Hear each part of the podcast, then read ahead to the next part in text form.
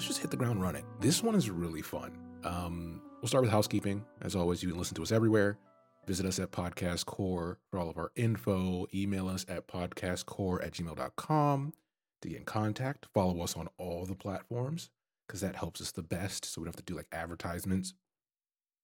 And leave a like and comment. We love to hear from you all. Uh, but the easiest way, the way we've made it this far, is word of mouth. So tell a friend to learn where not to stick their hand by listening to the casuals of Runeterra podcast. All right, let's hop straight into it.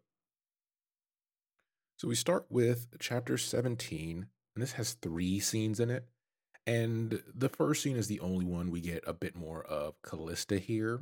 And we kind of pick up where we left off. Remember, she's waiting for uh, the council to come to a decision. And four days have passed. She's still skeptical about the Blessed Isles and how it functions. And she gets a note from Tyrus that informs her hey, the council still has yet to come to a decision and she's kind of given up on being mad about it. so she's like, okay, screw it. I'll finally try to explore the city instead of being cooped up in this. Well, I say cooped up. It's a massive room, right? She has probably one of the best Airbnbs out there. But she goes to roam, roam, roam around the city and she wants to see what's going on. But unfortunately, she can't really get into any location. So she tries to go to like this giant museum and she can't get in. The guards turn her away. She tries to go to other buildings. The same thing happens. So at a certain point, she's like, fuck it. Finds like this little park area that has a bench and she sits on it and kind of looks out into the wall of mist, which you can imagine is probably an unnatural sight, right? Like sitting on a beach where normally you see an endless horizon, but there's just a giant wall of mist there. And she even thinks about how eerie that feeling is. Uh, but she also thinks about the people in her life, right? First, she thinks about Vennix because she knows Vennix is on the other side waiting on her and she doesn't know how long Vennix is going to wait. I think originally she told her, hey, we got to get supplies at some point. So if it's longer than that, I'm going to go back, find a port, get some supplies, and then come back and grab you if you're ready. But we don't know what's going to happen after the decision is made. So then she also thinks about Ledros, uh, but she notices she misses Ledros, but doesn't really think about Hecarim, which, you know, the guy she's engaged to. and this kind of makes her conflicted. If you remember back a couple episodes when we talked about that, that dynamic. And as she's thinking about this, she barely notices this woman who comes up and starts talking to her. And she notices the woman stands out from other patrons on the Isles, right? Everyone kind of has the same kind of vibe to them, but she definitely stands out from that. And they actually have a pleasant chat, and it revolves around the context of you know being eccentric and being the black sheep by your own people's standard, right? And having these counter beliefs that put people on edge because eh, they fear change. And this allows them to connect really quickly and she asks the woman, okay, well, you know, first of all, who are you? Because you kind of just came up to me and started talking. The woman introduced herself as Jendakaya and says she's an artificer and she makes weapons. And this this piques Kalista's interest because remember when we go back to a couple episodes ago, Kalista was like, this place has no defenses. It doesn't really have a need for defenses because no one can get to it. So the fact that this woman who she just met tells her, I'm an artificer and I focus on my specialty, which is weapons, that catches her interest. But just in time, this woman has to rush off. There's like a bell gong or whatever. And she has to rush off to do some scholarly things. But she tells Kalista if she wants to see her work, meet her back here again at sunset, and she'll take her to her lab or wherever she does her thing. And Kalista is hyped for that because she doesn't really have anything else to look forward to, considering the council is taking their sweet time. And this takes us to the next scene. Scene two picks up with our favorite duo for the time being, uh, Erlich and Ryze. So remember, they're on this heist mission to go to the Well of Ages and to steal water. Right? I, I simplified it, but if you've been listening, you know what I'm talking about. So we have Erlich waiting above ground, which he hates, for Ryze. Uh, Ryze is with Tyrus, and he's trying to wait until Tyrus is not suspecting of him doing anything to meet up with Erlich. They finally do, and then Erlich takes him to the back of the Great Library.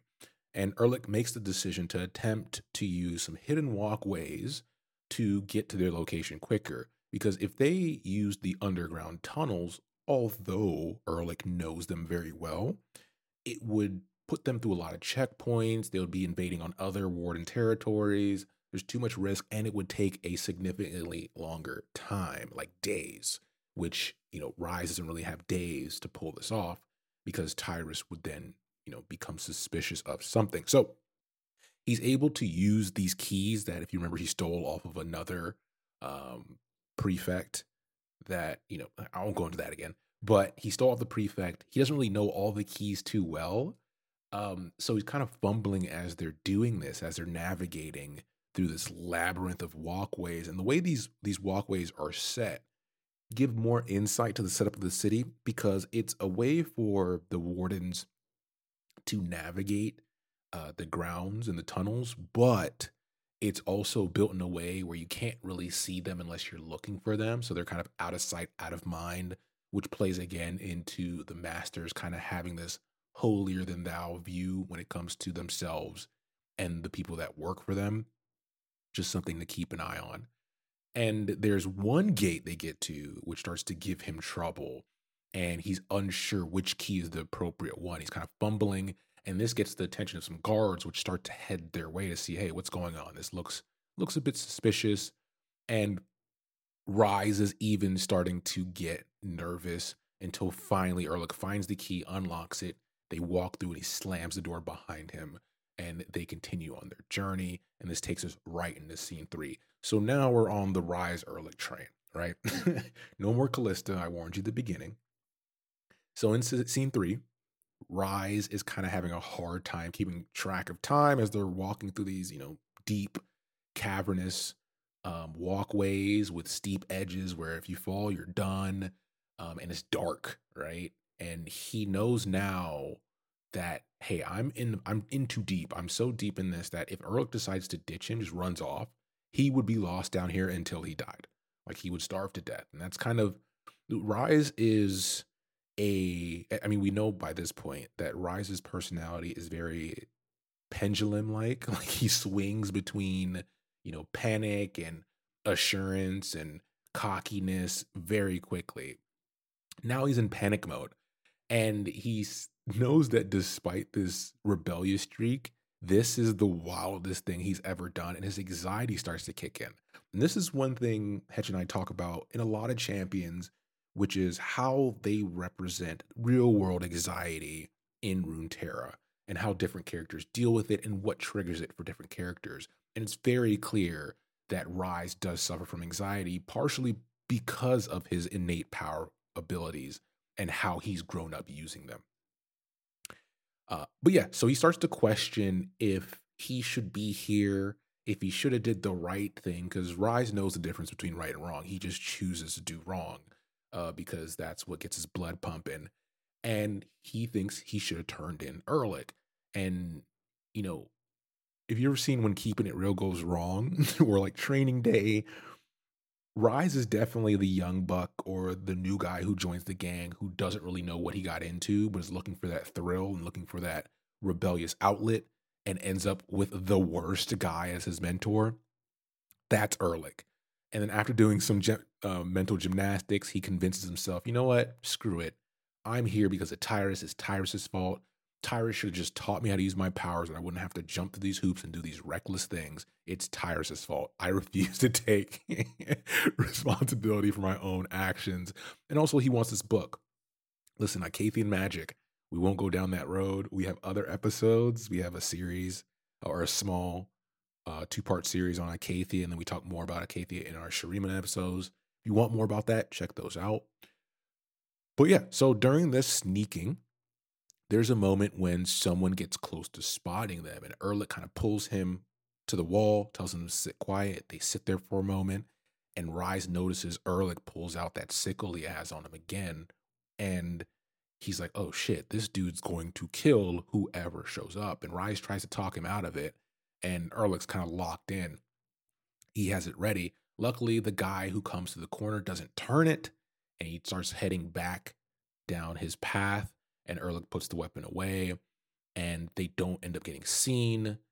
And this lets them continue with their journey. But there's a moment here where Ryze is talking to Erlich about you were going to kill that man. Um, and he says this. Erlich says, No, we were going to kill him, corrected Grael. We are in this together, you and I. The answer chilled Ryze. He already knew that Earl- Grael was dangerous and dangerously unstable, but until that moment, he hadn't really considered that he was this man's accomplice and that whatever happened down here, he was a part of it. Like I said, in too deep. Plenty of movies about it. So, anyways, after he processes that trauma, uh, they proceed deeper into the labyrinth, and that's where this chapter ends. Chapter 18. So, this chapter is split into two scenes. Like I mentioned before, we're continuing with Erlich and Ryze here. And I'm going to go ahead and say at the top and then explain why at the bottom. This is one of my favorite chapters so far. And this book, remember, so far, I think we've been having a great time. I don't know. You let me know. But this chapter, the way it's written, the the feelings it invokes from beginning to end are just like the author nails it. Uh, so let's just get into it. So scene one, we continue with Ryze and Erlich on their mission to steal eternal life. Right? Let's make it as grandiose as possible. it's a pretty big deal, though. I, I know I'm reducing it and I'm saying it sarcastically, uh, but I'm not being sarcastic. And Erlich and Ryze are looking for a way to unlock this main door to this secret entrance to the Well of Ages. Now we know, Ryze doesn't know. We know because earlier when Erlich was doing the maps, remember he found all the different drawings and research on maps and he was building or uh, cross-referencing them so that he could find a way to get in. He found that way and he's now sharing that with Ryze as he takes him to that location. Ryze doesn't know though. So they go through this back and forth on how to find the opening switch for the door. And until finally Erlich decides to press his cheek against one of the walls and he's looking at the way the stones are lined up, looking for imperfections in the stone. And he sees one. So he presses the stone and a mechanical click happens and then a ticking noise begins. Think like a metronome, but it's picking up speed. And he's like, shit, there's a second switch. so immediately remember, Ryze is already in peak anxiety. He's still panicking. And Erlich's trying to tell him, you know, chill out because Erlich's a madman. So he's used to doing diabolical things. He's not concerned. But Ryze is thinking if this continues, guards will be alerted and they'll start heading this way again. And once we're caught, we're screwed. Erlich knew what he was looking for, so he decided to step back, look at the other side of the wall, and start counting stones again. And then he presses another stone, and the ticking stops. Then a small panel on the wall opens, and we get a little quote here relating to Ryze, essentially, you know, spouting nonsense in his ear while he's trying to figure this shit out. He says, You need to learn to control your emotions. Which at this point we know to be true. And Ryze says to him, You sound like Tyrus, Ryze muttered. How do you know where the switches were? Question mark.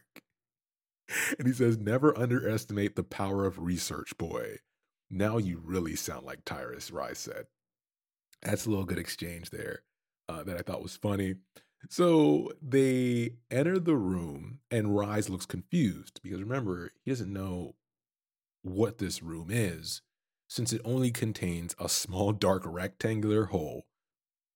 And Erlich says, that's the entrance. That's how we're getting in. It's a sluice. And this sluice is originally meant to drain off excess water during floods, but it hadn't been used in over a century. And then Erlich lets Ryze know he's the one going down there. Which, remember, Ryze is still panicking and it's hard to you know as you re- as we read through this it's hard to feel bad for Rise because he's making all the wrong decisions. So these are just the consequences of his own actions. But in his mind, it's the consequences of Tyrus's actions. Because remember, it's Tyrus's fault. So Ryze naturally is concerned he'll get stuck. And if he doesn't get stuck and he makes it through, that there's guards on the other end. And if there aren't guards on the other end, then the other end is just bricked over, right? And he can't get out because he'll be stuck in this hole. Erlic's not concerned about Ryze being concerned since he really has no choice at this point. And Erlich also makes it clear that, hey, you're going to do this. You want this book. You're already here. And also, if you get caught on the other side, you're on your own. And Ryze is like, you know what? Fuck it. Starts removing some clothes so that he can fit. And then Erlich hands him the single keystone and he enters the hole. And as Ryze begins to move through the tunnel, Erlich closes the sluice behind him as Ryze protests. But he's like, he doesn't care. Erlich just goes about his business, and there's nowhere to go but forward now. So, just a quick touchstone. This kind of summarizes why I like this scene in this chapter so far is that you get like this classic heist situation when they're flipping the switch. You then immediately jump into this you know room with this small hole. And if you've ever watched those um diving videos where people will go like cave diving videos which are terrifying i don't recommend it but you probably look at a picture. Um but it's like a constant thing of claustrophobia and anxiety and what it invokes and you can imagine the way everything is going for Ryze as he's on this little heist with Grael. To go through these one after the other scenarios it's just kind of like high pace suspense just good good stuff and it's written very well. So I, I, suggest even after listening to this go read it for yourself. But this takes us in scene two and this picks up directly where we leave off and it keeps that same suspenseful energy before it calms down a bit so Ryze is wiggling through this tight space but as soon as he becomes stuck for the first time he begins to panic and this is the biggest panic attack, even to the point where it makes him think back to the first time he's ever felt this way. And it's during an early time when he was attempting to use his powers but couldn't really control it. And the power just kept building and building and building to the point where it's becoming dangerous. And luckily, on the ship, Tyrus wakes up and was able to get on top of the board or find him and then uh, talk him down and talk him through it. And this is not what you expect. I'm going to read through it for you. So we start with Tyrus speaking to Ryze. You're sitting cross legged on sand. It's warm beneath you, comforting, soft. You feel the grains of sand beneath your hands. The sun is falling, giving way to dusk, but you can still feel its touch on your skin. You can hear birds calling on the wind and smell the subtle aroma of desert blooms. What else can you feel? What else can you smell and hear and see? And then Ryze responds, I feel the grains of sand beneath my hands. I smell bitterroot tea brewing in a pot over a fire. I hear the crackle of burning twigs. I see the embers lifting into the sky, shifting from orange to purple to dark blue, like swirls of oil on water. I see the first stars. I feel the grains of sand beneath my hands. And that's where the quote ends. And at that point, that allowed him to calm down his powers to relax and him to come back to his senses. And I wanted to read through that because this is a technique that we use in the real world. When people are going through, you know, people with anxiety are going through bad panic attacks, this is one of the recommendations is to kind of calm them down by talking them through and bringing them back to reality, right? Allowing them to focus on good things or focus their energy and their attention on something that's less impactful, like the moment at hand. And this tends to help people. I mean, this is even used um, in meditation when it comes to not so much verbally, but mentally focusing on your breathing as if it was a physical presence and like trying to move it around inside your body. And it helps you calm down and clear your mind. So props to the writer for integrating this so well into the situation. Like I said, this is a very good chapter. so we come back to the current situation. Using this method, he's able to calm himself down and he, st- he continues through the tunnel, right? And unfortunately, when he gets to the end, there's a grate. He doesn't get back to super panic mode, but he's like, okay, I got to figure out how to get through this. And he closes or he gets as close as he can to the grate and he peers out into the room. And this is what he sees. Peering out, he saw an expansive circular room its floor crisscrossed with arcane geometry. The marble panels lining the walls were replete with carved symbolism, and there was a large spiraling staircase that descended into the center of the chamber with cold, unnatural light spilling down from the level above. There was one other exit from the room, a giant archway sealed by golden doors, quote, covered in yet more symbols and iconography. So he found the door, right? This that's the important thing uh, in the room.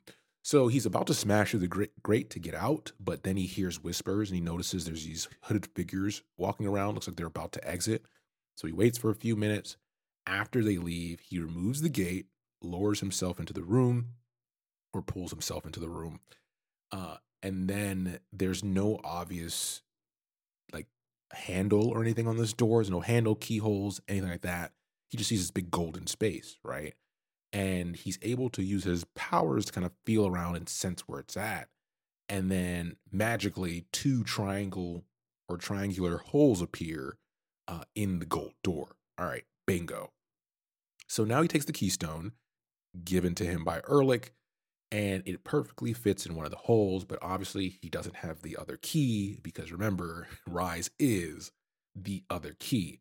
So now he has to figure out exactly what that means. Instinctively, starts sliding his right hand around and he slides it over the keyhole and he begins to feel magical locks. So he's used to that. But then he notices that they're more complex than anything he's ever dealt with. And he starts to doubt himself. This makes him frustrated. He already has anxiety we we get up in this loop, right? Once again. So Ryze decides to do the most Ryze thing he's ever done. And he just jams his hand into this keyhole. Bro, he even says what's the worst that can happen about a magical door, right? Okay, so after a brief moment, nothing happens, and then something locks around his wrist, yanks his full arm into the hole, and then slams his body into this golden door and knocks the wind out of him. Congratulations, Ryze. God damn it. So then panic attack number 46 happens. and he starts to feel this unbearable burning sensation in his arm, and this triggers his body to start flooding with magical energy. We've done this before, right? We know where this is going.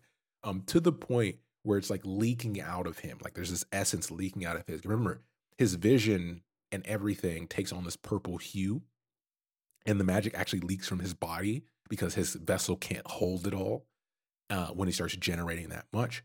So he goes back to the sands, right? That that that statement of calming himself down. And I even have a quote here again where it says, you know, I feel the grains of sand beneath my hands, he hissed. I feel the grains of sand beneath my hands. He clenches his eyes shut, trying to calm the rising thunder of magic, lest it rip him apart. His arm was still awash with agony, sweat dripping down his body. I feel the grains of sand beneath my hand and he starts to notice that the pain becomes less, right? It starts to calm down a bit. There's still pain, but he's now able to focus on the locks and he decides to take it one step at a time. So he starts unlocking one lock at a time until the door actually unlocks and his arm is freed and unharmed, which baffles him because he, he expected it to be burnt to a crisp, right? So now we're inside the room. I won't go through what this room looks like. It's an opulent bathhouse, is how he describes it where the well of ages is in front of him and he looks down into the pit and he sees this unnaturally still water and then Ryze does a Ryze thing again where he takes his water skin and just dunks it in the water and then he drinks from it what the fuck he finishes it like it's a gatorade and then dunks it again because obviously he needs to bring something back to Ehrlich or Ehrlich will kill him Eh, by the way, I advise against Ryze levels of recklessness. If you're at a point, if you're if you're a young person, uh, I mean, I, I, believe myself to be young as well. But if you're a younger person and you're in a rebellious phase, don't let it get this far. Ryze is not a young. Ryze is not a good role model. Um, and also, uh, there's going to be a big revelation here. So he refills the water skin to take back to Ehrlich, and then once the water resettles, he kind of takes another look at it because he feels like this old magic. So, not the same magic of the door, not magic he's dealt with in the past, but something older than that. He can tell, but he doesn't know quite what. And he looks down and he sees a rune. Now, if you haven't listened to any of our other episodes, you don't know how massive of a revelation that is that there's a rune as part of the Well of Ages. It explains a lot. it explains so much that I can't really tell you now because it spoils a bunch of different champion lore. Uh, but if you want to dig around, you'll find out more, right? If you, even if you just listen to our Ryze episode, I think gives you enough to kind of show you the impact of what a rune is capable of. But this will have implications, and I want to get there naturally on these series of episodes through the book to see where they take it. I know where it's going. Um, but I just wanted to point that out. This is a big deal. Uh, so he notices it and then immediately feels his presence like he's being watched. He looks up and he sees a shadowy figure with no features watching him. And then it points at him.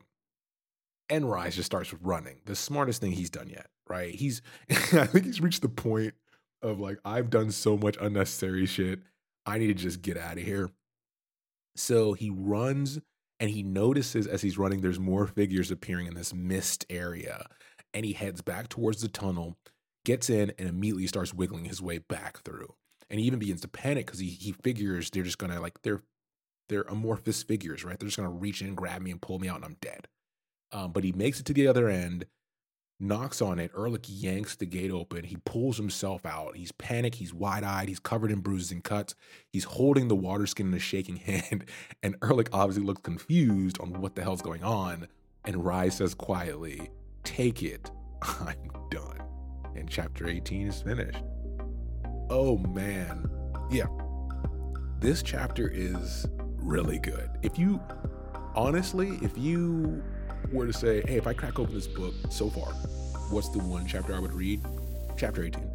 Just that chapter alone. This can be, they could animate this. Like, I think most of Ryze's stuff, his, I mean, his backstory is very good so far.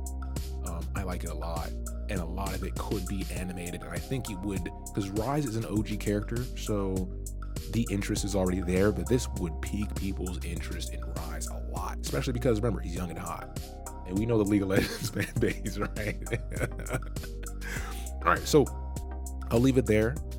As always, thanks for hanging out. Thanks for listening. We'll be back soon with the next episode. As Hatch always says, take care, everybody.